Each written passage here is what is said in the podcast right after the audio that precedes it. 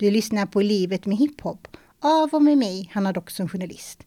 I det tredje avsnittet så handlar det om den legendariska Malmögruppen Advanced Patrol, eller AP som man säger i folkmun. Rodde ger här sin bild av hur gruppen skapades och berättar för första gången om hur inspelningsperioden av dokumentärfilmen Gå loss fick allvarliga konsekvenser. Jag träffade Gonza första gången, jag tror när jag går i sjätte klass. Minns du ert möte? Nej, vi hade nog inget speciellt möte så. Nej, det tror jag inte. Jag, jag, jo, men jag minns, eh, jag minns, vi var i Viktor Harras lokal där vid Augustenborg. Vi är nere vid, det är samma med någon dansgrej. Vi ska dansa, jag kommer inte ihåg om det, vid, vid det här laget dansar vi mycket kultur, kulturella danser och, och la cueca och, och latinamerikanska danser och sådana grejer. Och vid sidan om så dansar vi mycket breakdance och, och vi kommer från hiphop-generationen. Dagens kids är rap-generationen, vi bara rappar. Vi kommer från hiphop-generationen. Så att hiphop är ju en kultur som omfattar breakdance, graffiti, DJing och rap. Och innan jag började rappa, rap var det sista jag gjorde. Jag började ju med, med dansa. Jag ville vara DJ från första början men det kostade pengar så jag hade inte tillgång till turntable. Jag, jag försökte på graffiti men jag var aldrig duktig med sprayburken. Jag höll mig till att tagga. Och sen slutligen så började jag rappa lite för skojs skull och det fick jag bättre respons på. Vad var det du gillade med Gonza? Jag vet inte, vi kan förbanda för att vi var samma. Vi var ungefär lika gamla. Han var ett år yngre än mig. Eh, han var också från området. Eh, jag hade nyss flyttat eh, till området. Vi kände gemensamma vänner. Det var inte så, så att första gången vi träffades, är du och jag vi ska starta en rapgrupp om tre år och vi ska, du vet så, ta över världen. Traffic eh, levde med lite annan verklighet än vad vi levde, även om vi levde i samma, samma område. Han var mer eh, utom nätterna i tidig ålder mer än vad vi var. Han, han hade familj som var lite mer delaktiga i vissa aktiviteter än vad kanske våra familjer var. När de visade att vi hängde ute i området och vi troligtvis gick över gränsen mer än någon gång och den oskrivna regeln var sköt det snygg, ta inte hem det. Vilket vi inte alltid lyckades med. Vet, så, men, men i alla fall mentaliteten hos latinamerikaner på den tiden var, var lite så. Visst, de var ju inte riktigt glada för att man hängde ute och, och kanske drack mitt i veckan. Och, och det var ju absolut eh, press, pushningarna i tidig ålder att eh, du vet, lämna detta här. Vet.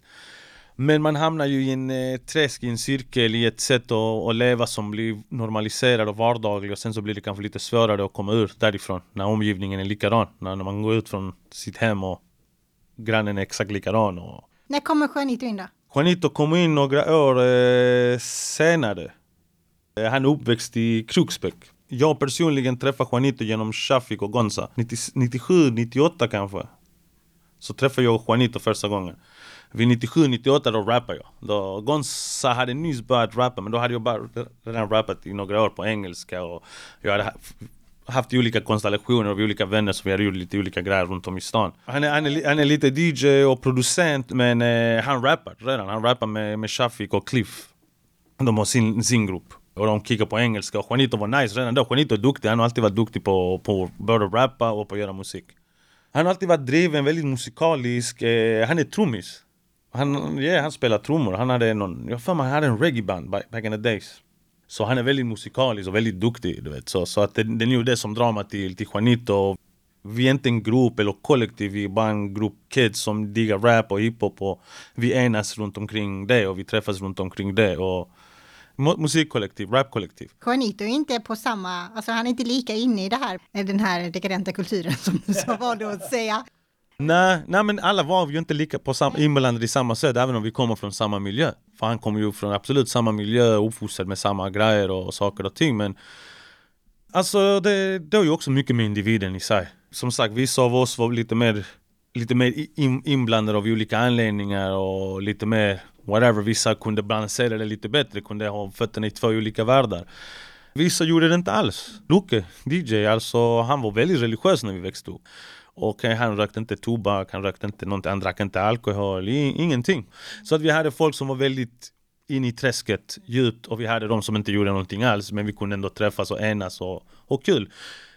AP-delen är ju under musiken. Det är ju musiken som enade många och musik och kultur var, innan vi gjorde AP så var många, var vi ändå fans av hiphopmusik och kulturen. Vi såg filmerna, vi hörde skivorna, vi ville dansa som dem och vi, vi imiterade klädstilarna och, och försökte inkorporera vissa slang och vissa ord i vår, vår ordförråd och, och så vidare och så vidare. Innan AP-tiden när jag var 16-15 och ville rappa första gångerna för jag ville rappa på engelska, det fanns inte svensk rap, jag ville rappa på engelska. Men jag visste ingen som från Sverige, från Malmö, som var nice på engelska.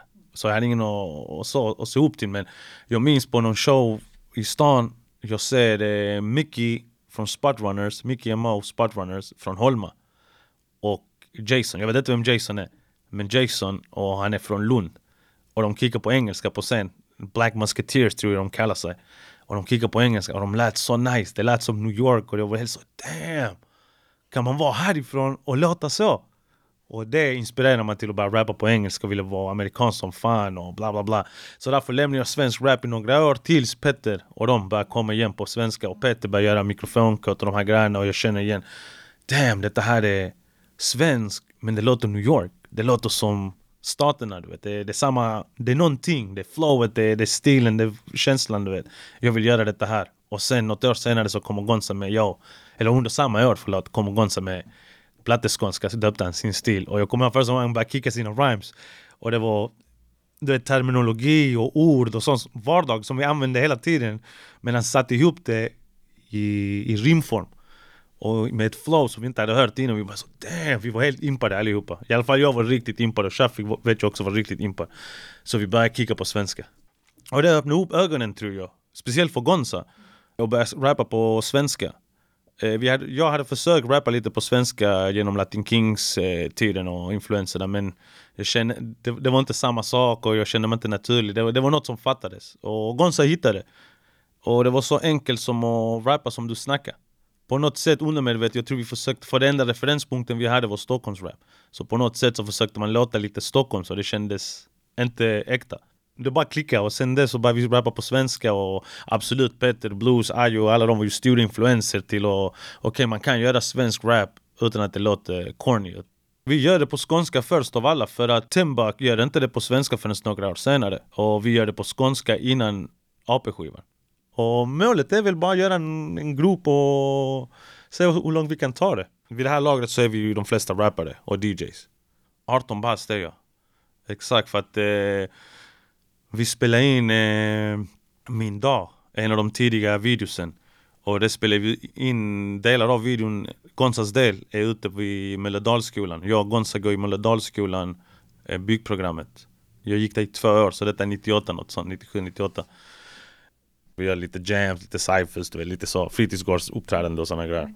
Bara för lite mer spelningar, lite mer pengar. Det kanske inte funkar att ha 9-10 pers på scenen och, och sånt där så man försöker strukturera runt till lite mer show så det skalas ner till eh, Juanito, Shafik, Gonza och Luke då, Luke DJ. Jag fick lämna, Lilleman fick lämna och Manu fick lämna. Det blev ju lite såhär, vad tror de? Och vi förstod ju att det handlar om pengar och bla bla bla. Sen i det stora, nu när man är ju äldre och man reflekterar över så fattar ju man att man skalar ju ner, beslutet tas ju för att skala ner det för att man kan inte dela på så, lite pengar på så många och då tar man ju de drivande du vet. Och det var ju Gonza, Shafik och Juanito som de, du vet, de var mer engagerade, de träffades oftare, de var mer drivande i grejen. Jag, jag och Mano var kanske lite mer, följde med, var inte nu så engagerade. Vi bara dök upp, gjorde vår grej och sen så whatever, whatever. Lillen var ju liten. När är det som du får komma med i AP igen då? Efter nedskärningar, efter nedskärningarna i AP så söker de folk igen eh, på bänkarna ute i området där vi hängde och levde vårt liv. Jag fick komma in i AP tragiskt nog för att Shafik levde som han levde och eh, han satt inne. Några månaders eh, för lite bus. Då fick jag vara vikarie för att det var det är så här roligt. Det var inte bara det att jag fick vara vikarie. De är med i, i en raptävling. Jag vet inte om du har hört eh, Vem vill hem? En av våra första singlar som Gonza och Juanito är med på. Gonza börjar ju hela sin rap eh, när vi steppar in i jammet, fy fan vad fan glor. De känner igen honom från raptävlingen i fjol. Raptävlingen i fjol, det var den, de, de är med i deltävlingen i Lund. Shafi, Gonza och Juanito. De vinner. Nästa pris är slutfinalen i Stockholm. Mellan de två datumen så åker Shafik in. Och de behöver en rappare till Stockholm. Och det där, yours truly. Och jag och Gonza har redan kontakt, alltså vi har alltid haft kontakt. Det är inte som att vi blev ovänner och inte hade kontakt. Och Gonza ringer mig och säger ey, ba, ba, bror. Vill du hoppa in? Vi behöver någon som kickar upp till Stockholm och vi vill ha dig. Ba, ba, ba. Ba, cool, gratis resa till Stockholm. I den här tiden, jag har varit i Stockholm en, två gånger kanske hela mitt liv. Så nu får jag komma dit och leka lite hiphop och, och så. Det var skitroligt, det var kul som fan. Vi kom upp till Stockholm, vi är med i tävlingen tillsammans med Fattar du. Eh, det är där de vinner, eh, Fattar du vinner. Till dess det, jag och Gonza hävdar att eh, de vann för att eh, vi hade vår show i två delar. Första delen var instrumentaler som vi hade mixat ihop. Och vi kickade på det och sen skulle vi avsluta showen med Vem vill hem? Som var vår singel då. Men den hade vi på datband har jag för mig.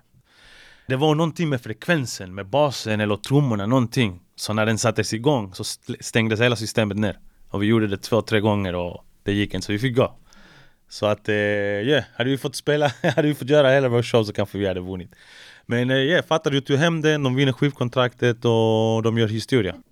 Vi är ju lite sura och snäva för stunden när vi är där, men under kvällens gång, det är samma kväll vi får träffa Masse eh, från Redline.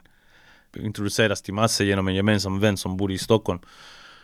Och vi började snacka löst om att skicka lite beats, samarbete och bla bla bla. Ordet hade redan spritt sig, det fanns redan intressen för att vi hade gjort många shows här i, här i Malmö som AP. Och vi var kända för både musikdelen, att vi gjorde många shows, men vi var också väldigt involverade i, i den politiska kampen. Vi får kontrakt 2003, 2001 hände 11 september. Så att det är ju mycket i världen som ändras och det är väldigt politiskt. Världen blev absolut mycket större och globaliseringen var i full gång vid den här tiden. Du vet. Vem var ledaren i gruppen då skulle du säga, i AP? När du kommer in andra gången? Ledare och ledare vet jag inte. Det mest framstående ansiktet i AP när jag kommer tillbaks efter nedskärningarna. Och redan vid nedskärningarna så var han ändå väldigt framstående del av AP och det är Gonza. Varför är det givet att det blev Gonza? Gonza har ju alltid varit en frontfigur. Jag tror det är hans karaktär, hans personlighet, han, eh, har en stark aura. Är ni blyga du och Juanito? Då absolut, absolut. Jag var mycket mer reserverad och kanske blyg är ordet. Ja, jag var mer reserverad, jag var lite i bakgrunden. Jag kände mig trygg när jag fick rappa men eh, jag kommer ihåg intervjuer och sådana grejer i tidigt skede jag var tyst. Men ja, men absolut, jag är nu väldigt introvert i the sense av att jag gillar att vara för mig själv mycket. Jag är väldigt reserverad, jag är väldigt försiktig. Det kan få ha ju med livsupplevelse och personlighet. Det är ju en blandning av både och. för att samtidigt som jag är väldigt introvert så kan jag också vara väldigt extrovert. Jag är nu lite för rough around the edges för, för mainstream Sverige. Medan Gonza, han har glimten i ögat du vet. Så han är också lika rough around the edges som jag, men han kommer undan vet, för att eh, han har glimten i ögat. Men är ni kompisar eller är ni liksom kollegor när ni gör AP? När vi gör det då, det är kompisgäng. Det är ju kompis, det är ju det som eh, enar oss, det är ju eh, kompis. För att det är ju många rappare vi känner runt omkring som inte är med. För att vi är inte samma gemenskap, samma kompisar. Så nej, nej, vi är definitivt kompisar och vänner och... När Shaffe kommer ut, får du vara kvar då? Då är jag cementerad, då är vi uppe i Stockholm, vi spelar in lite demos och sådana grejer, Shaffe kommer ut. Och vi fortsätter spela in. Hur mår han då? Jag tror han maskerar kanske han verkligen mådde. Samtidigt kanske jag tror den här tankesättet och energin var så normaliserat för oss. Inte, för, inte bara för han utan för oss, att vi kan få också mådde på det här sättet. Eh, en del av ens aggression kanske kommer just därifrån. Den här psykiska ohälsan och man har inte riktigt bearbetat så man är sur, man är frustrerad, man bär det med sig från tidig ålder. Och det cementeras hela tiden med åldern, det blir inte bättre. Det blir inte bättre. Jag kommer från en generation där i tidigt skede så varnar de för trenderna. Vi går mot mörkare trender, vi måste fånga dem i ung ålder sa man. Idag är jag 43. De snackar fortfarande att man måste få... Alltså, och sen så frågar de varför det har blivit som det har blivit. Det är inte konstigt. Men du, hur långt efter att um, kommer ut från fängelset så begår han självmord? Två år senare någonstans där hände det. Han är med under processen av eh, inspelningen av skivan. Vi jobbar redan med Masse, vi har åkt med Masse, vi har åkt upp till Stockholm ett par gånger, vi spelar in. Shafik är med på en par av dessa låtar. Eh, som hamnat i slut på, eh, på skivan. En av låtarna vi gör under den här tiden som inte kom med på skivan som var till Magnus Gartens andra film Blådörrar 2 som var Zlatan-filmen. Han ville ha en låt till skivan. Jag, kommer inte, jag tror det, det igen, jag tror det är Gonza som hookar den här connection. Och vi är på releasefesten till filmen Blådörrar. Och Shafik säger till eh, Garten Shafik säger så du borde göra en film om oss. Vi är en grupp och vi har ett mål tillsammans och vi håller på att förverkliga vår, vår mål och vår dröm och vår resa. Sen när Shafik tar sitt liv dyker Garten upp. Jag vill inte säga att han gjorde det bara för, utan men det gav kanske en historia. Men är du okej okay med att berätta um, hur du fick reda på att Shafik... Gonza ringer mig på morgonen, sju, sju på morgonen, tidigt på morgonen och berättar vad som hade hänt. Min första tanke var nog alltså, man är så chockad och man tror inte på det. Det tog lite tid att, att fatta det och, och fatta det hela. Sen så gick vi ut, vi träffade några andra vänner. Vi stack utanför deras eh, byggnad. Vi träffade andra vänner där och där stod vi och snackade och, och berättade vad som hade hänt och man fick mer information, mer detaljerat exakt vad, vad de trodde hade hänt och, och så. Hur gammal var han då? Måste varit 21, 22 något sånt. Ung. Han hade ett barn på G. Nej men han måste ha haft mycket stress i sitt liv, mycket press. Alltså... Jag kan ju inte förstå exakt alltså, vilken press och stress han måste ha levt under. Det var ju någonting som var så tung och så hemskt att han kände att enda lösningen var bara att få slut på det.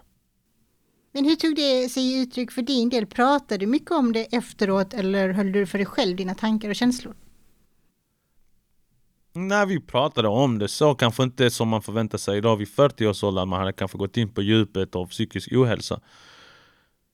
Men man pratade om att det var något bull, det var sorgligt, man försökte man försökte ändå vara positiv och minnas eh, du vet, hans, eh, hans minne och hedra hans minne genom att göra vad vi, vad vi fortsatte göra. Och, och vi visste att vi ville ha med honom på skivan så mycket som möjligt och vi ville avsluta det här projektet i hans ära. Och, och det var men det var också en sorgsen period för att må många gånger när vi gjorde saker vi var glada så kände man samtidigt fan Shafik borde varit här. Fan Shafik hade älskat detta.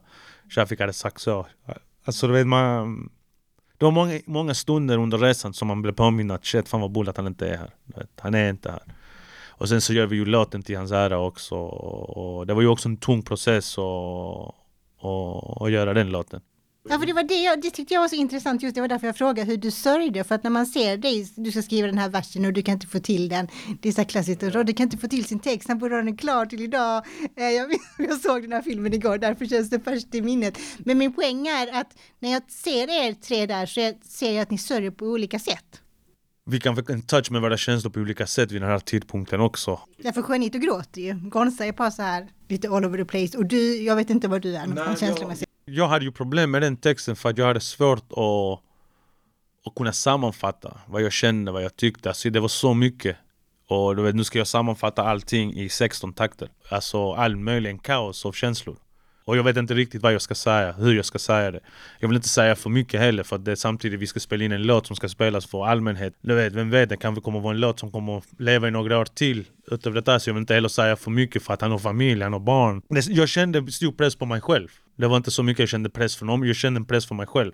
Samtidigt som jag vill göra något bra och hedra honom. Och, och, och ibland, stundtals, vi hade privata samtal med oss själva om det här filmcrewet och det kändes lite exploited. För jag menar att det exploaterades på ett visst sätt och vi kände det också och mot slutet kände vi att eh, de utnyttjade unga nu vill jag inte säga unga för vi var 22-23 så vi är unga män, vi är inte unga pojkar längre, vi är unga män mentalt är vi ännu yngre när det kommer till nöjesbranschen, nöjesindustrin, hur det funkar med rättigheter. Vi kände att de utnyttjade det här. Vi är 23 och visste inte ens vad publishing var. Har ni förtroende för varandra? Vi trodde att det här var en dokumentär. Där de skulle dokumentera, bara, bara. Men det blev en film. Med en, eh, en röd tråd. Och det finns en, en, en villain och det finns en, pro, en protagonist och, och så vidare. Alla de här egenskaperna till en film finns det. Vad jag menar, man försöker skapa en drama jag känner mig inte utnyttjad, jag känner mig utmjölkad. Folk har karriärer och betalar sina hyror på saker vi har gjort. Den här filmen vet jag har varit en del av hans CV. Men eh, Carla bor fortfarande på området med Shafika och Nicole. Hon, hon var ju utblottad i den här dokumentären. Med sin trauma, du vet. Det var ju en traumatisk upplevelse. Nu är hon, nu är hon plötsligt ensamstående mamma. Så det känns som att det mjölkades och utnyttjades Idag är det så självklart att man filmas hit och dit, men alltså på ja, den, exakt, den tiden var det absolut inte självklart. Social media fanns ju inte alls på den tiden. Nej. Var med på TV var stort. Ja, men alltså jag minns eh, Orvars eh, rullar. Jag kollar ju på honom hela tiden för jag är filmnörd, så jag kollar ju alltid hans åsikter om filmen för jag respekterar den. Och en av gångerna så är vi där. Och han står och recenserar vår film och han ger den fyra eller fem, något sånt. Alltså, han ger en riktigt bra betyg. Så jag blev helt så shit, Orvar vet vem vi är och shit. Så att under själva tiden så är jag bara glad över grejen. Men sen så, jag lämnade ju gruppen och det var en liten bitterhet där. Men min poäng var då, och det var precis som jag sa när du kom in här, att jag är så glad att du sa ja till det här. För jag känner att du fick vara med så himla lite i den där filmen. Och jag tyckte det var så intressant för att både Gonza och Genite, de är ju ganska ingen av dem sticker ut särskilt mycket. De är ganska så här, men storyn finns ju hos dig som går där och kniper och är tyst och vill inte säga någonting. Man bara, varför är han tyst? Varför frågar ingen varför han är tyst? Varför är ingen på honom? Ja, det är sjukt att du säger det att, som, att, att samtidigt som man är introvert så sticker man ändå ut fast man är kanske närvarande. Ja. Jo men din närvaro är ju där i högsta grad. Ja. Men du pratar väldigt lite och det var därför jag blev liksom så här, vilken relation hade du med filmskaparen din här? Nej, jag var väldigt reserverad, absolut. Jag känner ju inte dem. Jag, jag har ingen aning. Och, och du vet, eh, jag är fortfarande kvar i området, mentaliteten är fortfarande kvar i området. Det är det, det är ju vi och dem. Det är ju vi och dem och det, det kändes ibland personligen, jag, jag upplevde det ibland personligen, vissa stunder med kameran i ansiktet och frågorna och sättet de var. Inte långt ifrån en, en eh, dokumentärfilm i Amazonas så ska du vet så utforska det här det exotiska förutom filmdelen så hade vi musiken på G och livet. Vi växte, jag flyttade, kommer jag i samband med inspelningen, jag flyttade från området in till stan. Jag hade min första samborelation. Så det var ju samtidigt man höll på att växa som en människa till en äldre vuxen. Det framgick heller inte riktigt, utan det var mer som att det var ett förlorat case liksom. Underförstått så finns ju de aspekterna att man lever ju ett vanligt liv. Trots att du vet, man är igenkännbar och och det var jobbigt för att tiden efter, när, när filmen släppte i samband med skivan, skivan blev så stort att igenkänningsgrejen, du vet, eh, kändisskapsfaktorn blev ju en verklighet helt plötsligt. Helt plötsligt kunde jag inte bara gå till triangeln hur som helst. Utan att bara känna, alltså även om jag tittade rakt ut så jag kände blickarna. Jag kände där är han, är det han från filmen? Är det han AP? Det var mycket som hände, musik, vi hade en liten rap-beef med en lokal rapartist och det blev också lite känd inom svensk rapvärld. Så att, och, och den liksom var ju mer inriktad till mig personligen än till själva gruppen. Så det gjorde också så att jag blev lite kändare. Och jag minns, jag tyckte inte om det alls. På gränsen till torgskräck. Men det är ändå en dramatisk konsekvens av en stark film. Ja. Ja det var det nu, det var det nu. Ja för det var ju mycket frågor under tiden du vet. Så, och kanske man inte processerat det så bra för man försöker glömma det för att som du säger, man har inte haft tid att sitta själv och bearbeta detta här själv. Utan så kommer hela världen och frågar en miljon frågor och samma fråga varje dag. Du vet. Så varför, varför Tusha fick livet av sig? Varför gjorde detta? Varför blev du och Gonza ovänner? Varför detta här? Varför, när ska du göra detta? Varför ska du inte... Uh, det var mycket, det var mycket känslor som man inte visste hur man skulle eh, handskas med. Du har lyssnat på Livet med hiphop. I nästa del handlar det om vad det gav Rodde att lämna Malmö. Producent är jag, Hanna Doxon.